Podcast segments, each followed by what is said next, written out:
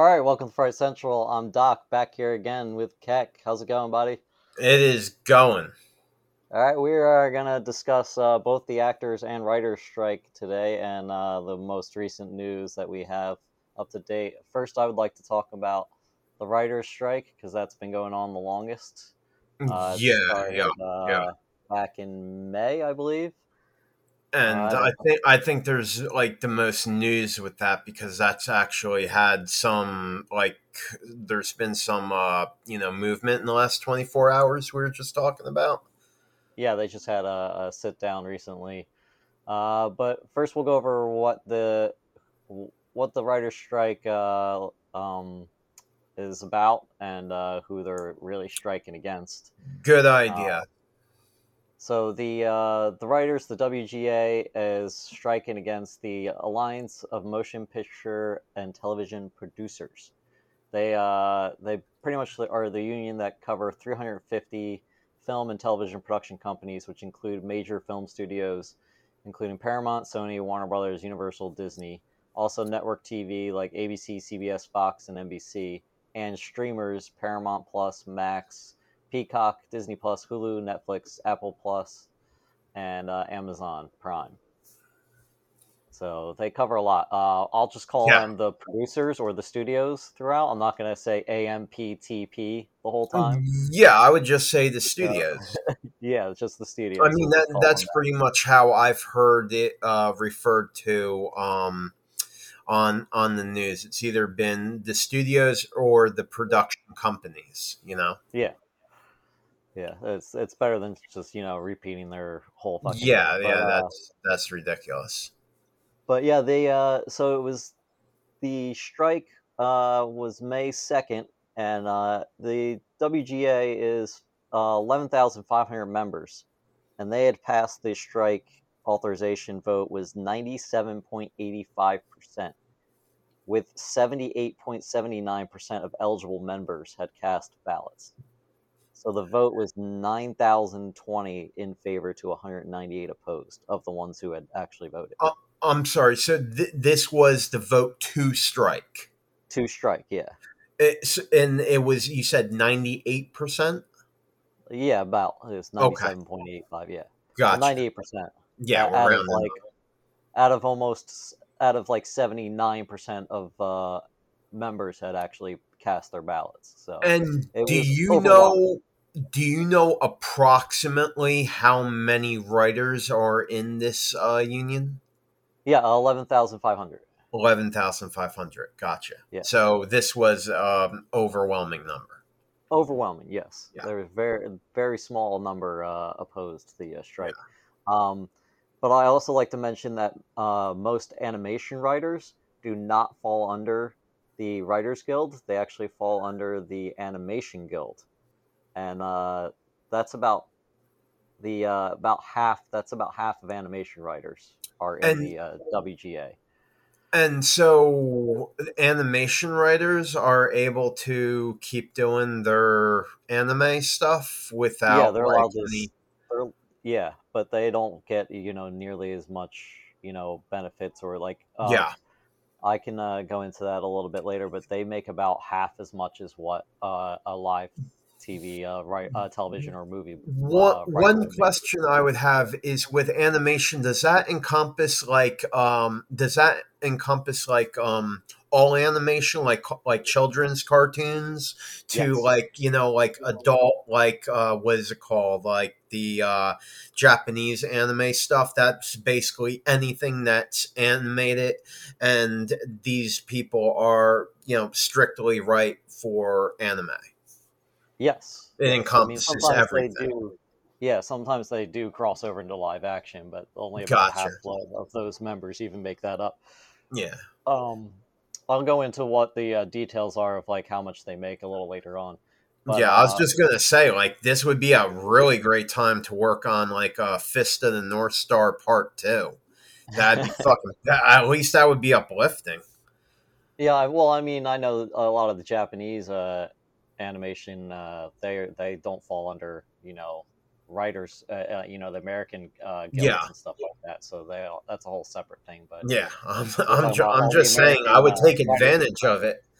Yeah. You know, because somebody's going to be making money out of Crisis. You know, it might as well be them with Fist of the North Star Part Two. That'd be bad fucking ass. Well, the, the the you can you can write it, but I mean, you still have and you can animate it, but then you still have the voiceover work, and a lot of those are actors which fall Act- under SAG, so they can't Yeah. they can't do the voices. So you, Un- unless you well, unless you were to hire people that did not fall under the SAG category, and you just got like you know non uh, fat. Sorry, SAG, SAG. Uh, you know people. I don't even know what you said. But, uh, I yeah. accidentally said uh, fag. Um, Oh.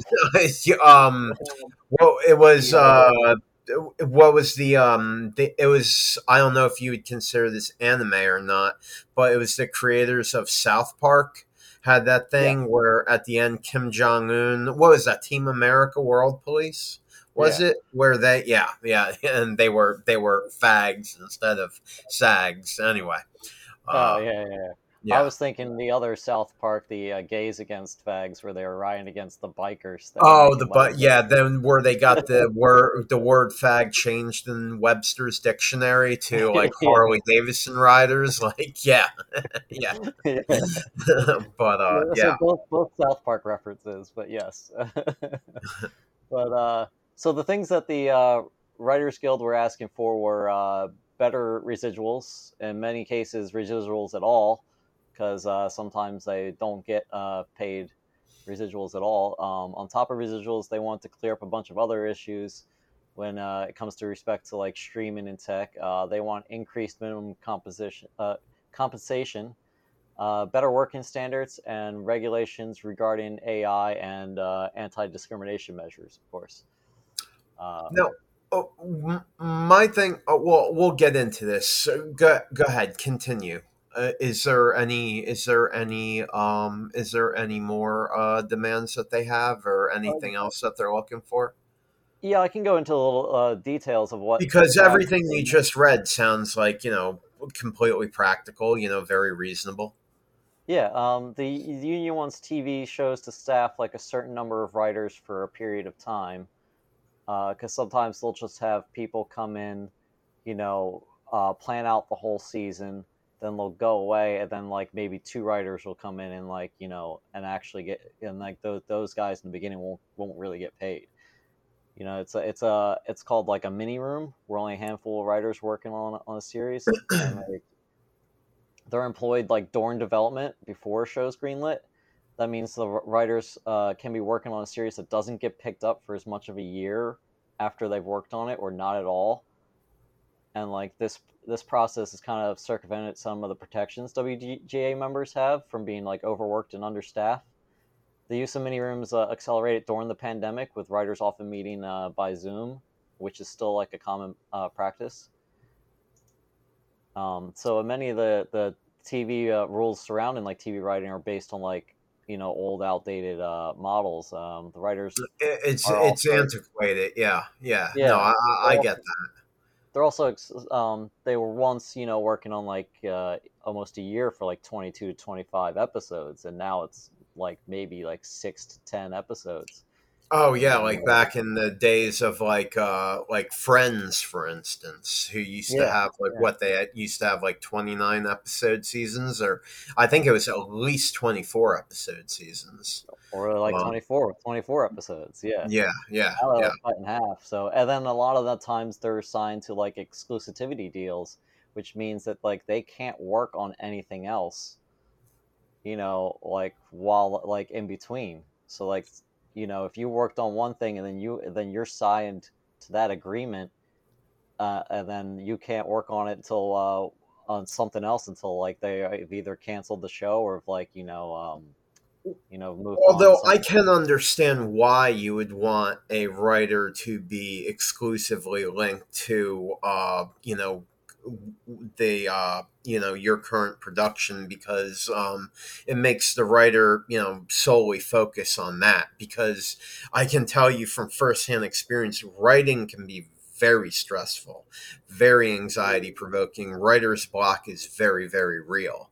And Yeah. I would, I would just think, you know, I'm just saying, like, you know, uh, just deductive logic would tell me that, like, it might be better for them to lock the writer down to like one thing rather than have them involved in many many different projects. So ideas start to become scattered and then maybe you see like a decline in like the quality of the writing. So i mean i'm just like sort of playing devil's advocate because like i could understand that but then i can understand on the other side too it limiting them to be able to pursue multiple forms of gainful employment Yeah, that's the thing. It's like uh the one like it's one thing when they're signed on to something, but then like once something's done and you don't and you're just sitting around like waiting to see if you get picked up or like yeah you know, or like while they're shooting you're not working yeah and that means you're not getting paid so you're having trouble paying rent so you're just kind of stuck not doing anything you have to get a second job or something like and that can also like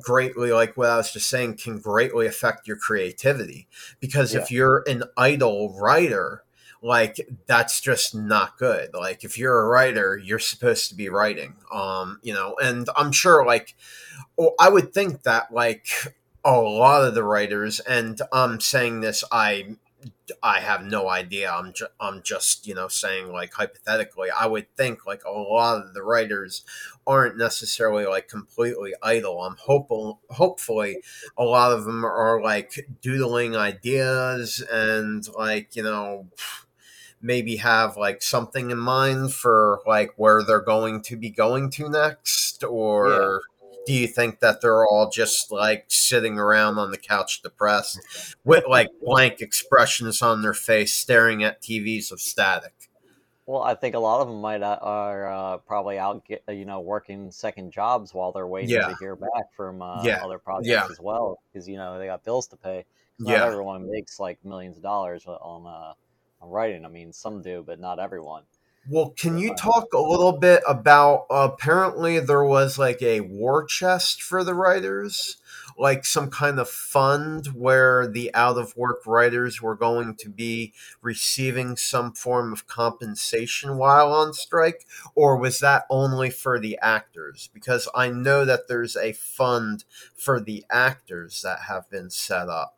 Uh, so some of the actors are still getting paid out of like a um, I don't know if it was like uh, donations or some kind of like charity contribution, but I know some of the actors are still receiving payment while on strike. Do the writers have an equivalent of that?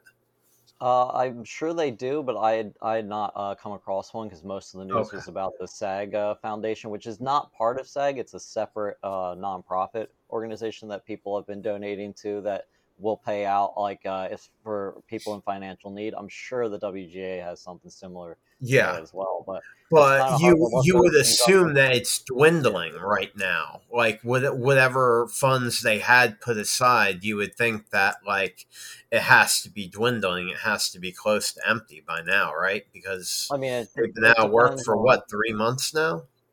Yeah, uh, it, it I guess it depends on how much they had and, and if and how much people are donating as well. Yeah, Uh, I'll go into the donations of the of the SAG one um, when we talk about SAG, but yeah, I haven't heard as much about the writers because like the, the most of the uh, news coverage is about uh you know the act is more about the actor strike than it is about the writer strike. unfortunately, in my opinion, but Yeah.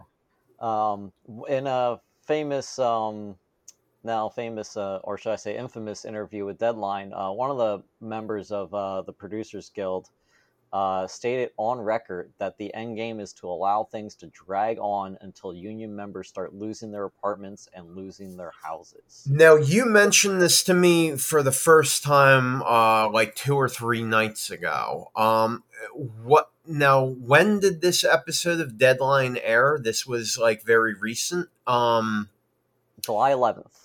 July 11th. All right, so almost a month ago. But who was it that said this? Was it uh, was it on um, a uh, an- anonymous? Uh, okay, Yeah. so they're chicken shit. Yeah, All right. it's just it's just one of the uh, Well, actually, here not Halloween precisely, but late October for sure is the intention. Is a top tier producer close to the uh, yeah. It just says uh, one of the producers or one of the members of you know that again that's like over 350 different studios so yeah but i mean i'm assuming that whoever said this was probably high up in one of the studios and that's why they chose to remain anonymous. And they're you know probably very angry. And what they're basically saying is is they want to bleed them dry until the writers basically come crawling on their hands and knees back. And then they don't want to give them any demand but actually kind of fuck them over and like demote them and like give them actually less pay, like to teach them a lesson, like don't ever fuck with us again. Is that yeah. what they were sort of saying? Yeah, because that's fucking hardcore. The, yeah, acknowledging the cold as ice approach, several other resources reiterate, reiterated the statement. One insider called it a cruel but necessary evil. Cool, cold but necessary. Yeah. So necessary. They, they, are, they think so, financially strapped writers would go to the WGA leadership and demand they restart talks before they get a very cold Christmas. Ah, so this they, so this is terms. this was someone saying the quiet part out loud, but they were representing probably a substantial amount of the overall sediment of the production companies. Yeah, I mean, uh, publicly they're refuting the so-called October surprise. Uh-huh. But, uh, yeah, seen as like several other members kind of reiterated, re- reiterated the uh, statement. Yeah, it yeah. Like, um, that's that's kind of the uh, the plan for that. Uh, yeah, it's real real scumbag move. Yeah, I mean, look, I can understand that there's anger on both sides, you know, because obviously, um, you know, I was just uh, reading something about how they said that the fall TV lineup is basically on life support right now and how it, like, there's a lot of stuff that's just not even going to happen. Like, there's probably a lot of things that were in the works that we're going to never know existed. So I get that there's frustration and anger on both sides. But, like, to say that, like, we're not only going to not give you any of the things you're requesting, not compromise in the slightest we want to hurt you for this. We want to make you pay. Like this is, you know what I mean? Like this is retribution. So, I mean, that's fucking hardcore. I mean, to even if they said like, you know, look, we're gonna refuse to negotiate when they want to come back, we're welcome to give them exactly what they were getting before. That's still shitty to not compromise at all, but at yeah. least that's not like absolutely cold blooded. Like that's some fucking cold blooded, ruthless, ruth, ah, ruthless ass shit. You know, that's um you know, uh, Kevin Spacey, Frank Whaley, uh, that's some swimming with the sharks type shit right there. You know yeah, what I mean? Yeah, it's uh, uh, like you said. It's like they're saying the uh, quiet parts out loud. Like, that's, yeah, that's, you need to like fucking. But they also did it as chicken shits because they did it in a manner where you know their names are never going to be mentioned. At least yeah. not presently or anytime in the near future. I mean, maybe at some point we'll learn who said that, but like, you know, if you really want to be ballsy and you're going to make like, you know, you're going to say something to deadline and you want your word to be heard like you know have some fucking courage and if you're going to be that hardcore be a man or be a woman and you know throw your name into the mix let us know how you feel like, don't you know hide behind privilege. Yeah, that's exactly. how I see it. Yeah. Um, now I got some uh, numbers here of like uh, how much uh, writers make. At least like in the previous deal, that you know their deals run about three years uh, before they uh, renegotiate. Uh, it helps you know keep up with you know technology and stuff like that. Um, Before you mention the numbers, real quick, I just wanted to ask: Are there different tiers of uh, writers like within the guild? Because, uh, for example, like writers that have done like larger projects that have like you know um, you know gained more notoriety and success for their work for you know uh, movies and television that have like been more profitable and been more successful are they like kind of on like a higher level like comparable to like a sag actor like you know somebody like sean penn compared to somebody like you know who's not really very well known at all like are there different tiers of pay on the right like do you understand what i'm asking or yeah, yeah, absolutely. Um, yeah, I'm just talking about like what the minimums are. oh okay okay what, what people can get paid to, up to like you know i was it's, just it's about curious it's kind of about rough rough payment. yeah Um, for like a an original screenplay without treatment, a screenwriter can get paid uh like four uh fifty four thousand for a low budget project, and roughly one hundred eleven thousand for a high budget one.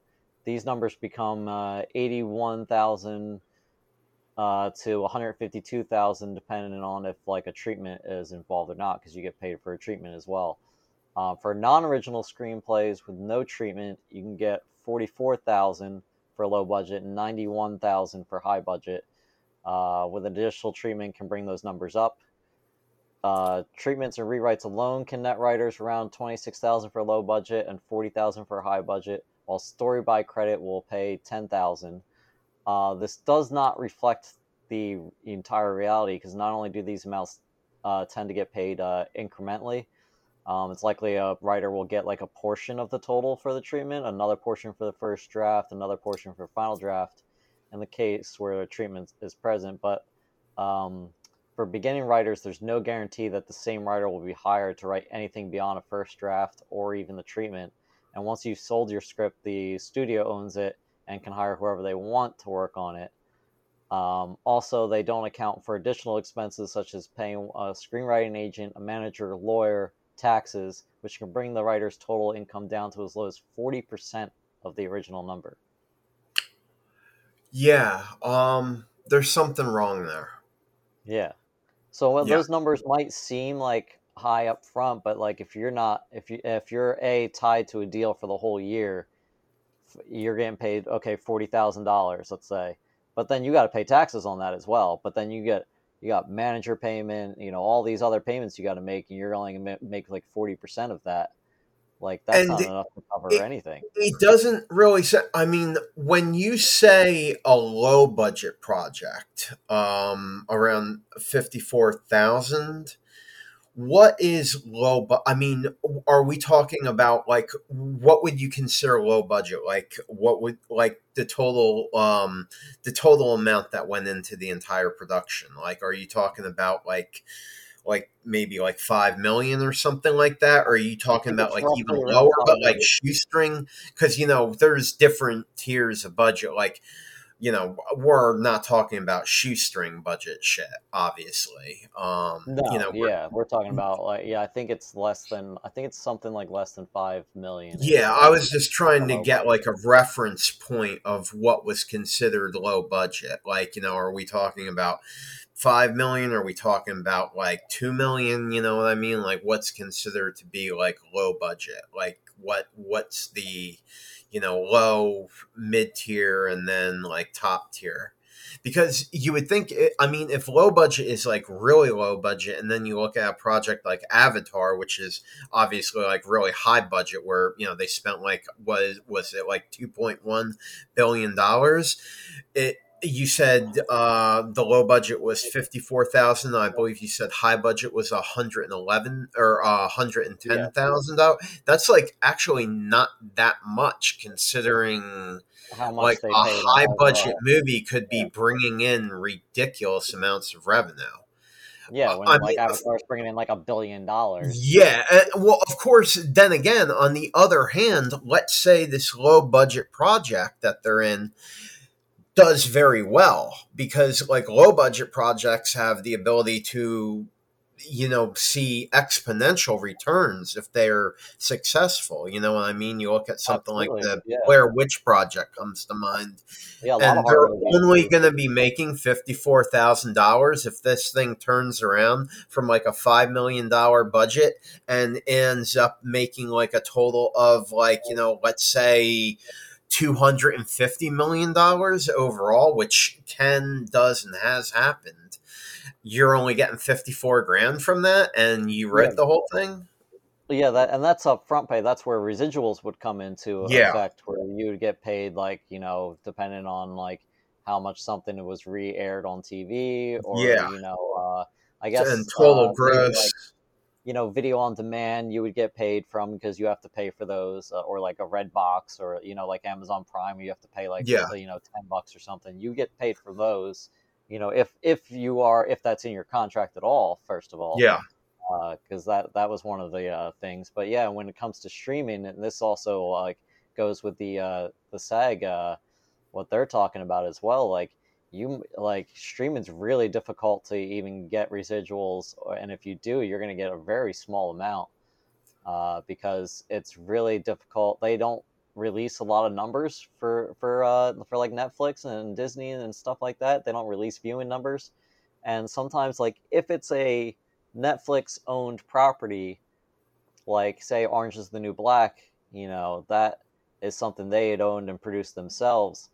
Um, they could be paying residuals based on like maybe I don't know maybe like how many hours you know they could be. Yeah. Um, i'm not saying they i don't know how they work it. I think it's just a one-time payment at the end of the month or something but instead like um the sometimes you, you know universal will sell like license a project to netflix and then in, like they'll get a residual payment from universal but then if it does really well on netflix they won't see anything you know based on that and like that's where it gets kind of fuzzy is like how yeah. These, like they, they uh, I know SAG and writers want like a third party to like uh, determine how many like hours or views like things are getting, so like they can negotiate an independent uh, arbiter that kind of oversees everything that doesn't really have a horse, uh, uh, yeah. you know, um, yeah. you know, a horse in any any of the races and yeah. uh, you know they're able to you know just kind of like um, objectively look at things and mediate yeah but, and also but like when it comes to netflix the the amount of views something gets doesn't necessarily um, come into you know actual revenue for netflix you know because mm-hmm. they get paid by subscribers and it's hard yeah. to tell if certain things bring in a certain amount of subscribers or not. So that's a that's a whole nother like thing you you kind of have to work around as well. That's why my suggestion was like it they should get a, a certain cut by how many hours it gets viewed and not necessarily how many views or like it, like if you only watch like 10 minutes of something that does that count as a view? Like, a, like you didn't watch the whole episode. That's yeah, I mean, we don't. Well, we don't know uh, the Netflix algorithm. Um, no, particular. I mean, I know that's been something like I know Netflix had tried to uh, retain employees when there was like um, not, I think a couple years ago there was something of um, a Mac a mass uh, exodus from Netflix, and Netflix was like really worried about like some of uh, its employees that had uh, resigned, kind of going to other platforms and sort of like revealing their you know formula to success. And um, I, I mean, considering that other streaming platforms are now having like um, a greater degree of success than they initially were. You would think that some of that got leaked out, but I mean, we don't know exactly by what metric uh, Netflix is like you just said. Like if you only watch like a small amount of something, like the first five or ten minutes, is that like a full view? Yeah. And um, also, um, just wanted to backtrack a little bit. Um, with the uh, low budget and high budget, were you talking about f- does that count as um, a film, or what is the difference between a writer working on a film and a writer working on a television production that's like going to see several seasons. You know what I mean? Like, for example, if you're making a movie or you're like uh, writing for Game of Thrones, where you know that you're going to be seeing like, um, you know, a certain number of seasons, like, you know, it's going to be picked up what Game of Thrones went for eight seasons, one season, unfortunately, too long.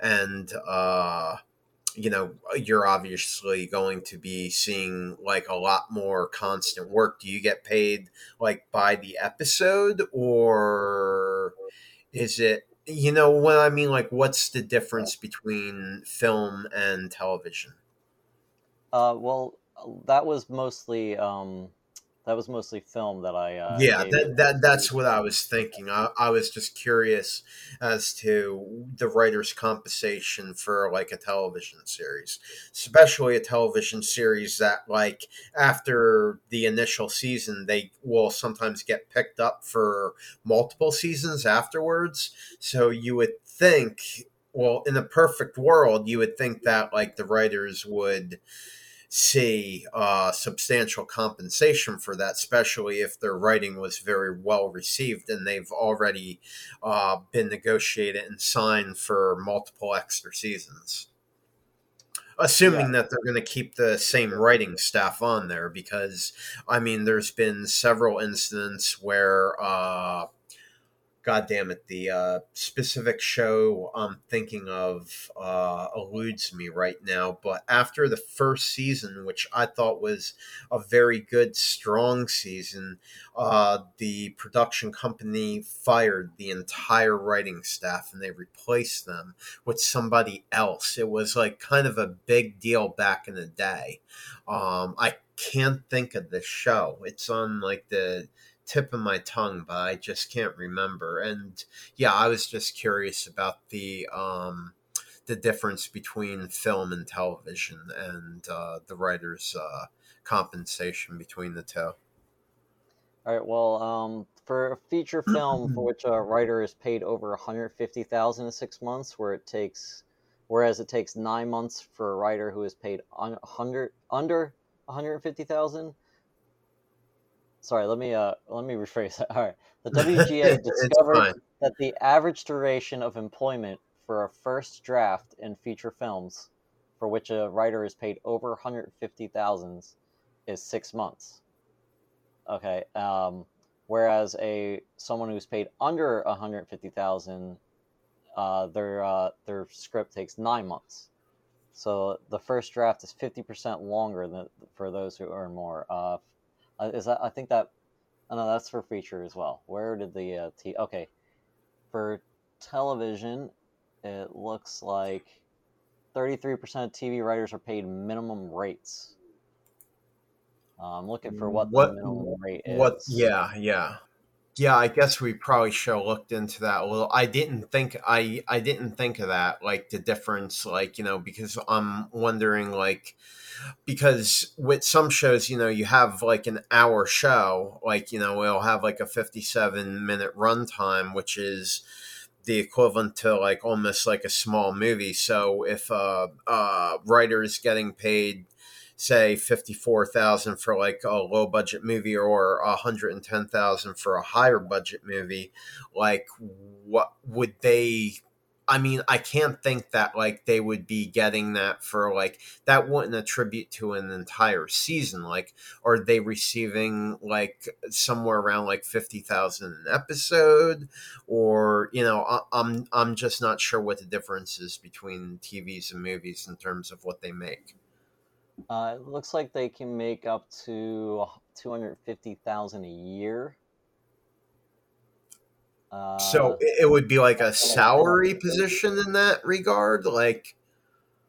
Yeah, yeah, because it's not going to be paid all at uh all at so once. they're basically the writers are sort of being held on retainer, like as a show renews and stuff like that. Like, yeah, um, I just saw something. Where did it go? For uh, I believe Zip Recruiter had said the average uh, TV writer gets paid. Where is it? It looks like nearly all half TV writers are working at minimum pay. Uh, WGA minimums. Uh, minimum is five thousand a week.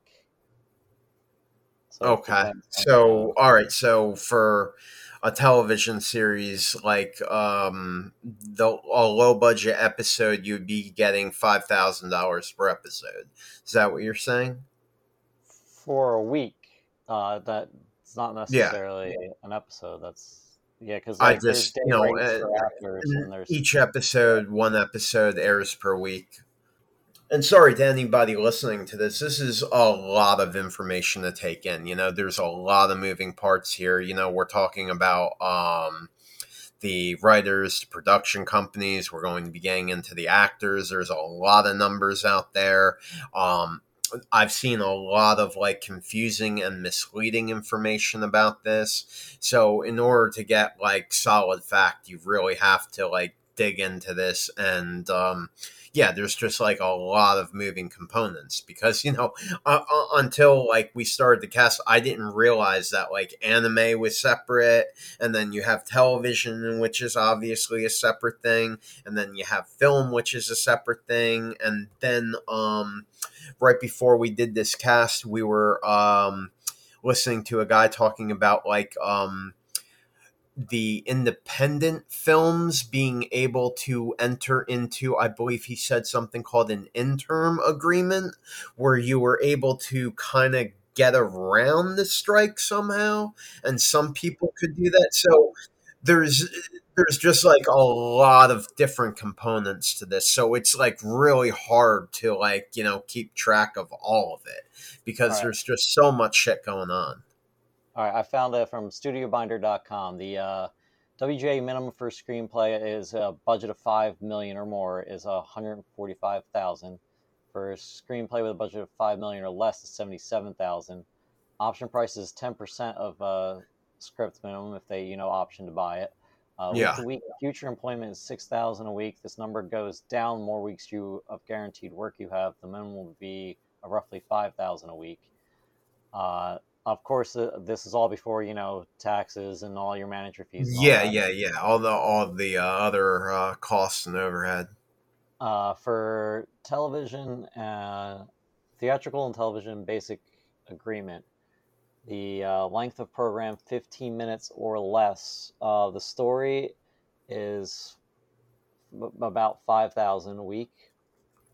For a teleplay is about eleven thousand uh, which includes like your first draft and final draft, is 90% of minimum or uh, 60% agreed compensation, whichever is greater. Uh, story and teleplay is 14,000. Oh, this was uh that was 2021. Sorry, uh, it's up a little bit more, so it's uh 5,000 for story, 12,000 for teleplay, 15,000 for story and teleplay. Uh, a program 30 minutes or less is not 9,000, teleplay 20,000, story and teleplay 28,000.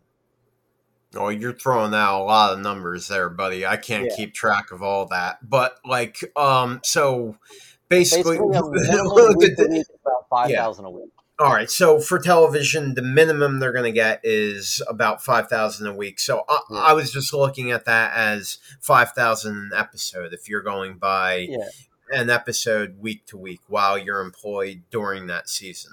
Yeah, um, so like for like a under 30 minute uh, network prime time story and teleplay. Or w- would that be the entire the length of the airing?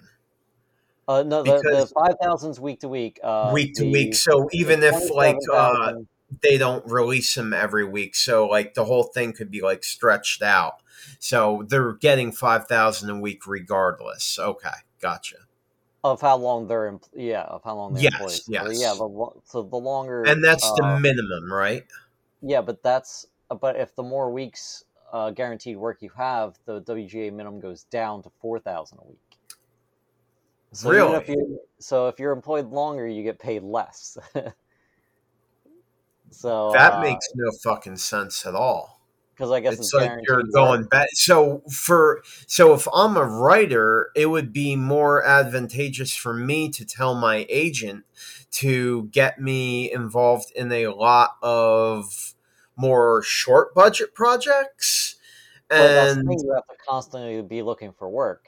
Yeah, is at, at least if you have guaranteed work, you know you're going to get a guarantee pay. But yes, you would be you would be making less than something if you were just to do like a one off. Yeah, that's tw- I mean, it's confusing too. I Yeah, mean, yeah. it's uh, yeah. I mean, different especially if you're a new writer just getting into the business, yeah. and you know this is something you're very passionate about. It's something you really want to do. Like, and depending upon like you know whether you have whether you're just relying on the union or whether you have an independent agent that also might be taking a cut of your uh, earnings based upon like work that they're finding you. Um, yeah, I mean, yeah, there's a lot of other expenses that they're going to have as well potentially. So yeah, Yeah, I mean, uh it's just kind of a clusterfuck. So they really are getting fucked over. yeah, there's uh I mean there's like like there's just treatment pay, there's like the there's also like you know under 30 minute network prime time pay which is about 27,000 for the whole thing. Uh under 60 minute I mean uh, yeah, under 60 minute network prime time is 40,000 and then under 30 minute other than network prime time, so I guess like your streaming services and stuff would be 15,000 and then under 60 minute other network prime time is 28,000. Uh, so I guess the not that, that that means like not prime time shows. Yeah, So yeah, yeah. yeah. Uh, and, And then your wh- high budget basic one hour drama story and teleplay is 30,000. Okay. Well, and what about projects that are on deadlines? Like, for example, like something where they tell the writers, you know, you have to have your material out to us by a certain point. I mean, that when you take that into consideration too, is there like um a maximum amount of hours that an actor or a writer can work in a week? Like, do they have like a cutoff point?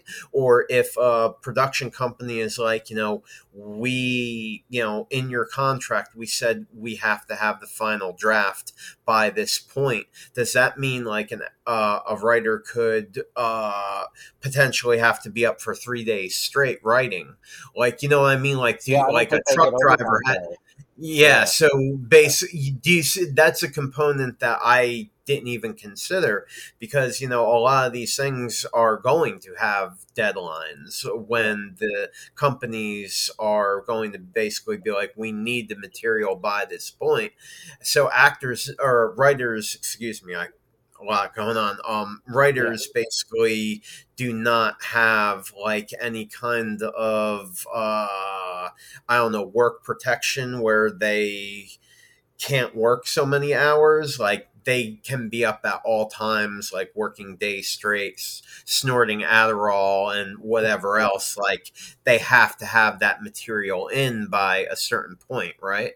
Yeah. unless like well i think the one example i had heard was i remember the final season of game of thrones. I know hbo company had basically told the um the uh, writers, uh, we would rather get this right. You know, uh, you have uh, a lot. They had basically said we're going to be very lenient on the time frame. Like, you know, take your time, write this out right, and you know, we'll put it out when it's ready.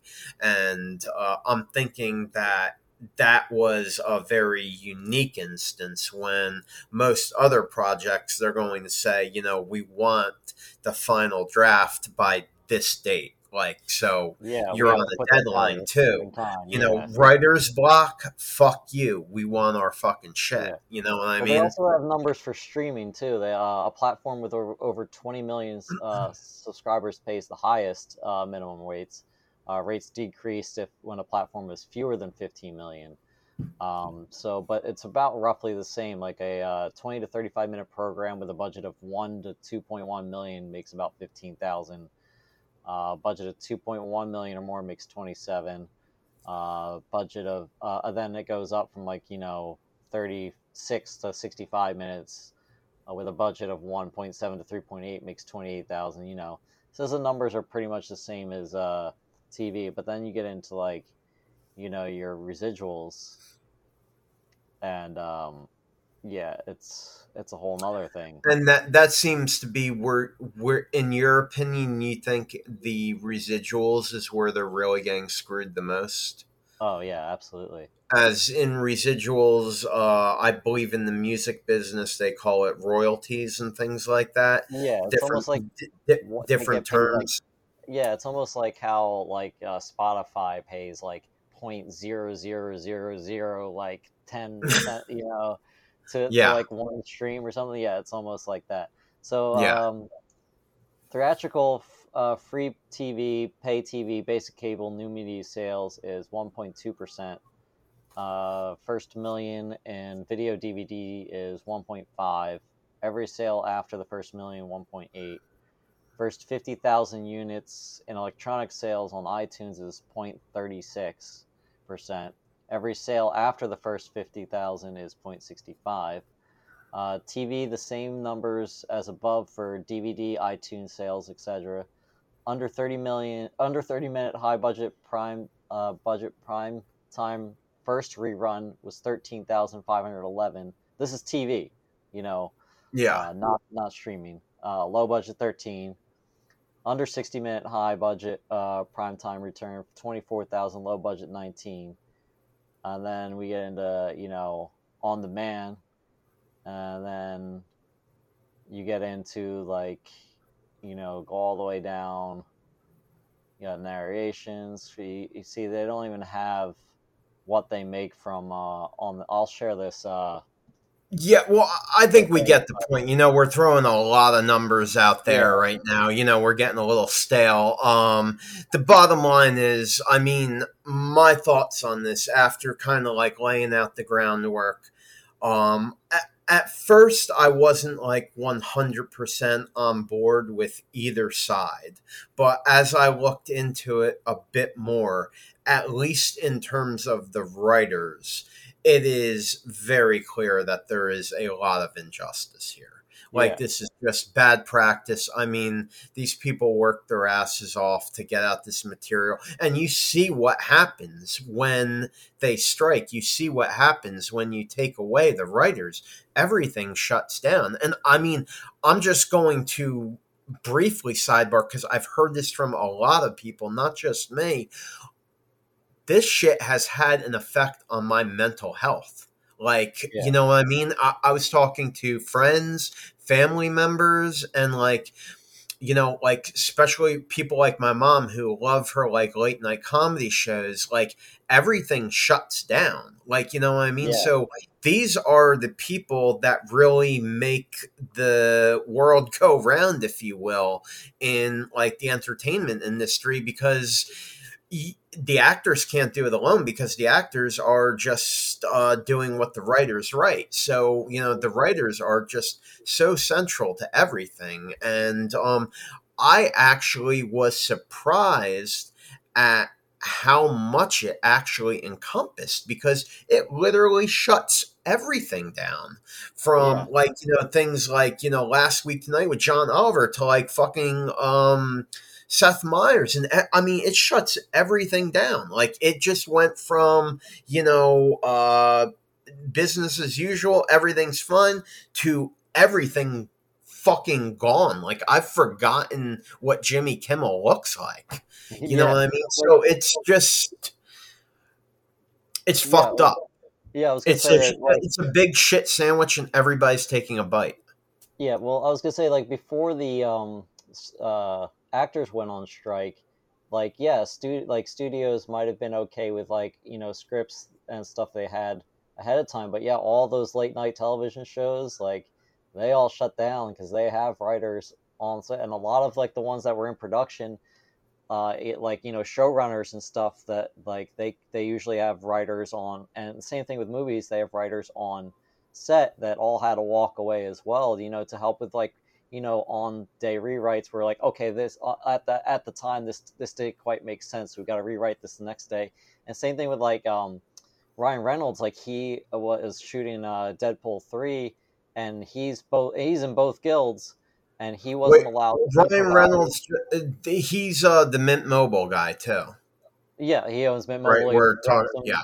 He owns Well, he's not hurting for money. No, no, he's not. But uh, he wasn't allowed to improvise on set of the, and he like, you know, if you know Ryan Reynolds, he improvises on everything. yeah, he improvises, then he gets a writing credit, and he wasn't marijuana, but why? he wasn't allowed to improvise on set at all. So like they were only allowed to do so many things, and, and at least with Deadpool, you can go back and do a lot of ADR anyway. But Yeah. like it does kind of fuck up the flow because like you can just have a bunch of takes and then like let him improvise and do different things, and then and then go. And his improv has been widely hailed as being pretty successful too. I mean, Yeah.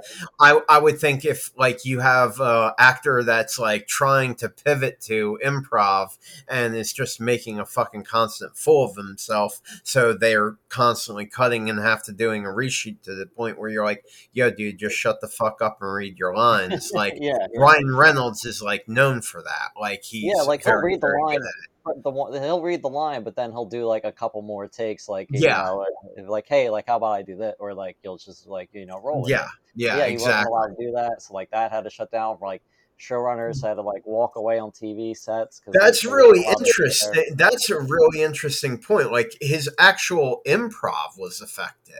Yeah. Like you know what I mean? Because I guess that counts as he's he's part of both guilds. So basically, like they were like.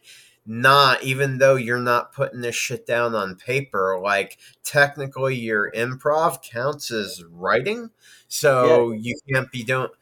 Wow, it's it- writing uh writing new dialogue, even if you're just doing it all. yeah so on yeah the the Yeah. the production companies constantly have their hand on your scrotum the entire time Yeah, so they were Uh, trying to continue filming that, and uh, eventually it had to shut down because of the uh, the the um you know the actor strike, uh, which now we can uh, talk about because that's oh uh, well the the writers did sit down with the uh, producers recently, um, but uh, what I've just read was as of now there is no agreement on these items because the producers said they need to consult with their member studios before moving forward is what a statement uh, by the union was uh, released uh, late Friday night.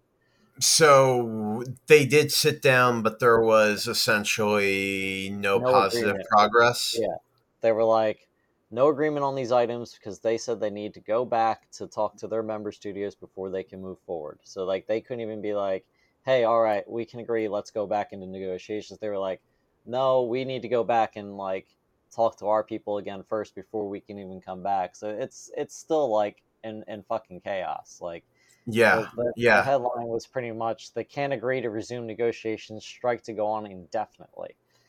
Yeah. Well, based on all the facts that you've laid out, I mean, um there's just no way that I could say that I'm not on board with the writers here. Um, you know, and it's not like the evil production companies and all that. Like I'm not saying that necessarily, but like this is just fucking like classic injustice right here. Like this has to be fixed. And I know that the writers had initially, like, one of the reactions from the companies was that the writers' demands were like, like, uh, very extreme and unreasonable. But you always, from a negotiating standpoint, you always ask for a little bit more than you know you're going to get, and you hope that you meet somewhere in the middle at least you know Yeah. but in this case i mean the writers really were getting screwed over so i mean at, at, at this point what would your like final thoughts be on this situation like do you think like the writers um you know just your opinion like do you think if uh the companies were to say all right you know we're going to give you half of everything you've asked for will you take that like 50% of all your demands will compromise with you if we can end this quickly? Or do you think the writers should just say, fuck it and keep holding out and risk losing everything, possibly? Well, it depends on uh, on what they uh, give them because I know they wanted protections on uh, AI uh, as well. Like they want because studios. That is one more thing I wanted to mention before like concluding the writers discussion. Um and I just wanted to give like a brief take on this and then I was wondering if you could respond to it. I realize that AI is obviously a threat to both the writers and actors with the technology progressing so rapidly. I mean, AI seems to be like every day I hear something new. It's like, you know, the day of Skynet is coming. Like, you know, I mean, like shit is getting very intense. However, right now, as far as I know, implementation of AI in film and television hasn't been incredibly prolific yet. So they are more right now talking about hypotheticals. Now, those hypotheticals are probably very realistic and reality driven.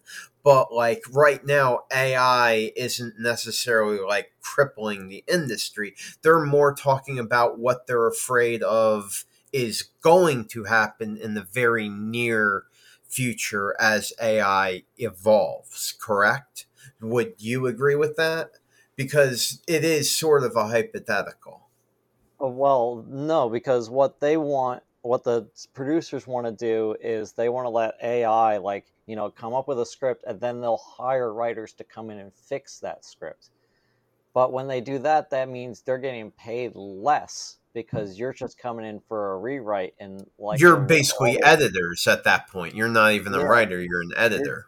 you're getting uh you're getting uh, what like one of the rewrite pay is so you're not going to get like treatment pay or you know first draft pay or second draft you're just going to get like final draft pay by like just coming in and fixing it so you're, Oh you're well, see, well that's that's changing your job title completely because at Yeah. that point you're not a writer anymore. You're an editor. You're editing something that computer software shit out.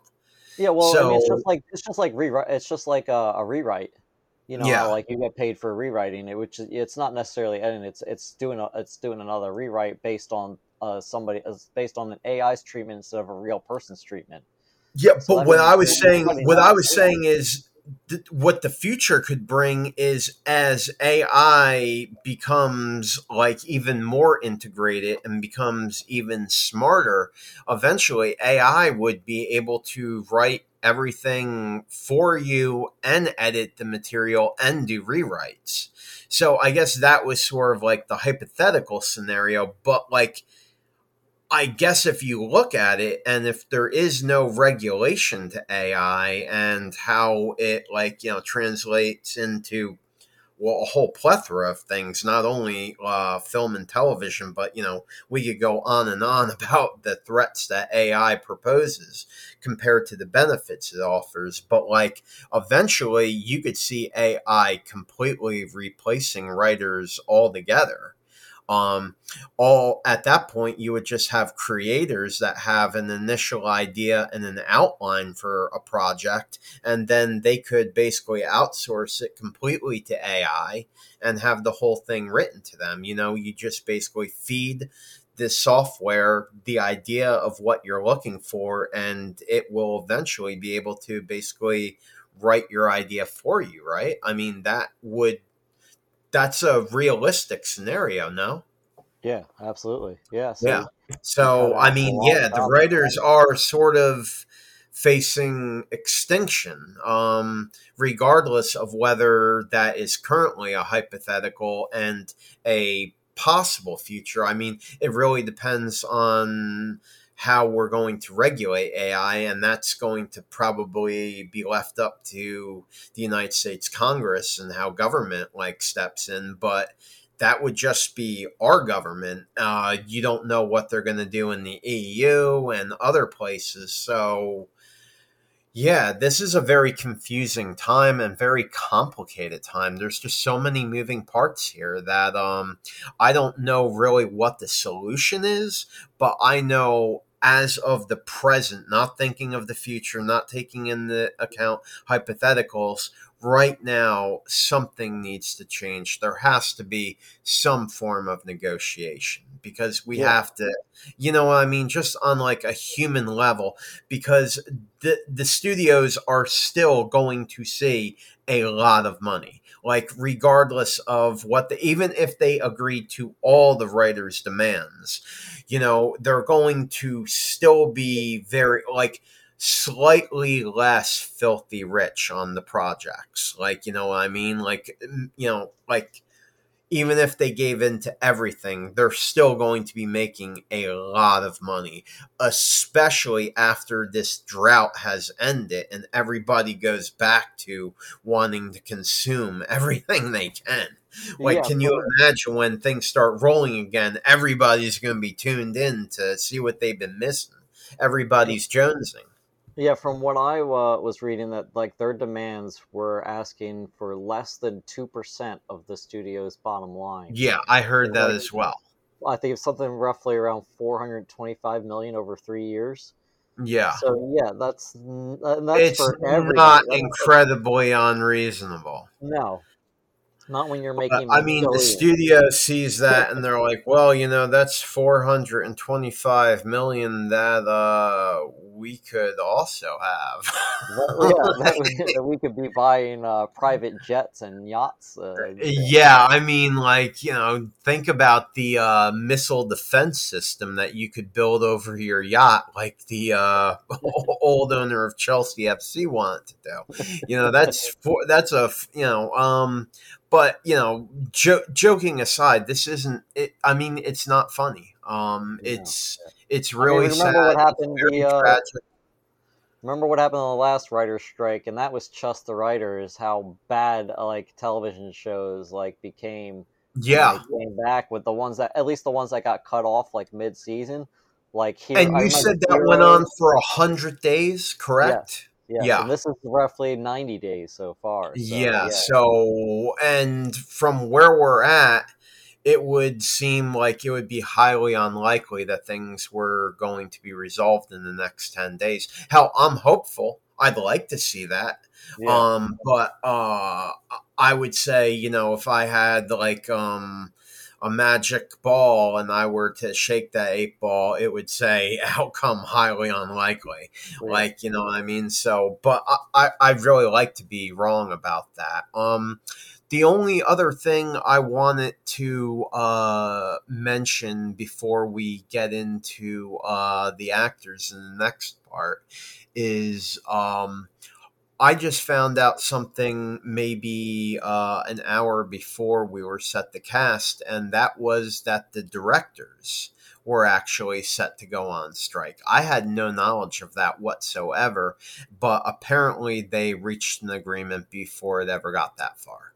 Yeah, I mean, they don't necessarily have to worry about AI taking their jobs because you can't have No. artificial intelligence. Well, to, at least not Well, yet. yeah, I mean, you know. I mean, animation they probably could, but they couldn't Yeah, do a lot yeah, of that. yeah, Yeah, yeah, exactly. Yeah, animation. Yeah, that's a good point. Animation, you could see AI getting involved, but I mean, uh, essentially, with the AI question, it's going to be down to not really them. It's going to be de- come down to government regulation. Um, Well, that's why you know, the unions are right to put that in now Yeah. to have protections on them. yeah. So they can protect their jobs and stuff. It, Um, the the only other good thing I could say about that is it does seem that on like uh somewhat bi- bipartisan basis, both sides have seen you know ha- seem to be displaying a lot of trepidation and fear and uncertainty about what unregulated artificial intelligence looks like in you know a whole myriad of different sectors of you know not necessarily just like television but like you know in terms of internet privacy and things like that. So at least you know they're active in talking about it in government. So maybe will come to some understanding which could benefit both the writers and the actors, considering both sides of the aisle seem to share concerns. Now, of course, a lot of their concerns are based on totally different reasoning, but like nonetheless, they are all somewhat concerned. So, I mean, if you're going to put a positive spin on that, I would say, you know, I'm not someone that's like real pumped about over regulation, but with AI, I'm scared of it too, bro. like, Absolutely, yeah. You know, do you have any other final thoughts on this or? Uh, no, I think that's about it. Well, for, I think uh, we encompass things fairly well, about as well as you could, um, at least within uh, an hour. But you know, to uh, go into it more and give more numbers and stuff like that, uh, you know, I, I think we've summed up the uh, situation about as uh, well as could be expected. Yeah. So yeah. so we'll, we'll uh, go ahead and uh, wrap this up uh, for the writers, and then uh, on our next cast mm. we'll do. yeah, give the actors, actors their own uh, say because two hour because that's going to be a whole nother hour to talk about. Yeah, yeah, yeah, yeah. Um, yeah, obviously, yeah. We, I mean, if we were to go in and talk about the directors too, and then get into like an in-depth discussion about AI and what we see it, what it can and cannot do, and our predictions for where AI is going to go, you know, we could talk all night about this. Yeah. But uh, thank you guys so much for joining us, and in our next cast we are going to be discussing uh, the actors' strike and uh, unfortunately probably have to talk a lot about their president and spokeswoman Fran Drescher. So thank you for uh, joining us, and we will catch you next time. Yep. Take care, buddy.